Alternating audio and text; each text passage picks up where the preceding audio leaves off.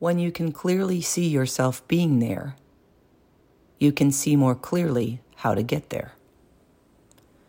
You don't know for sure what will happen in the next hour, the next day, the next week or year.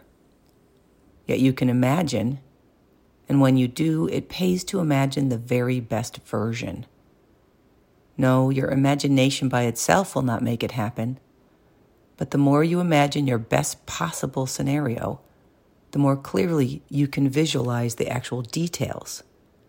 And the details are important, for they provide specific goals on which you can focus.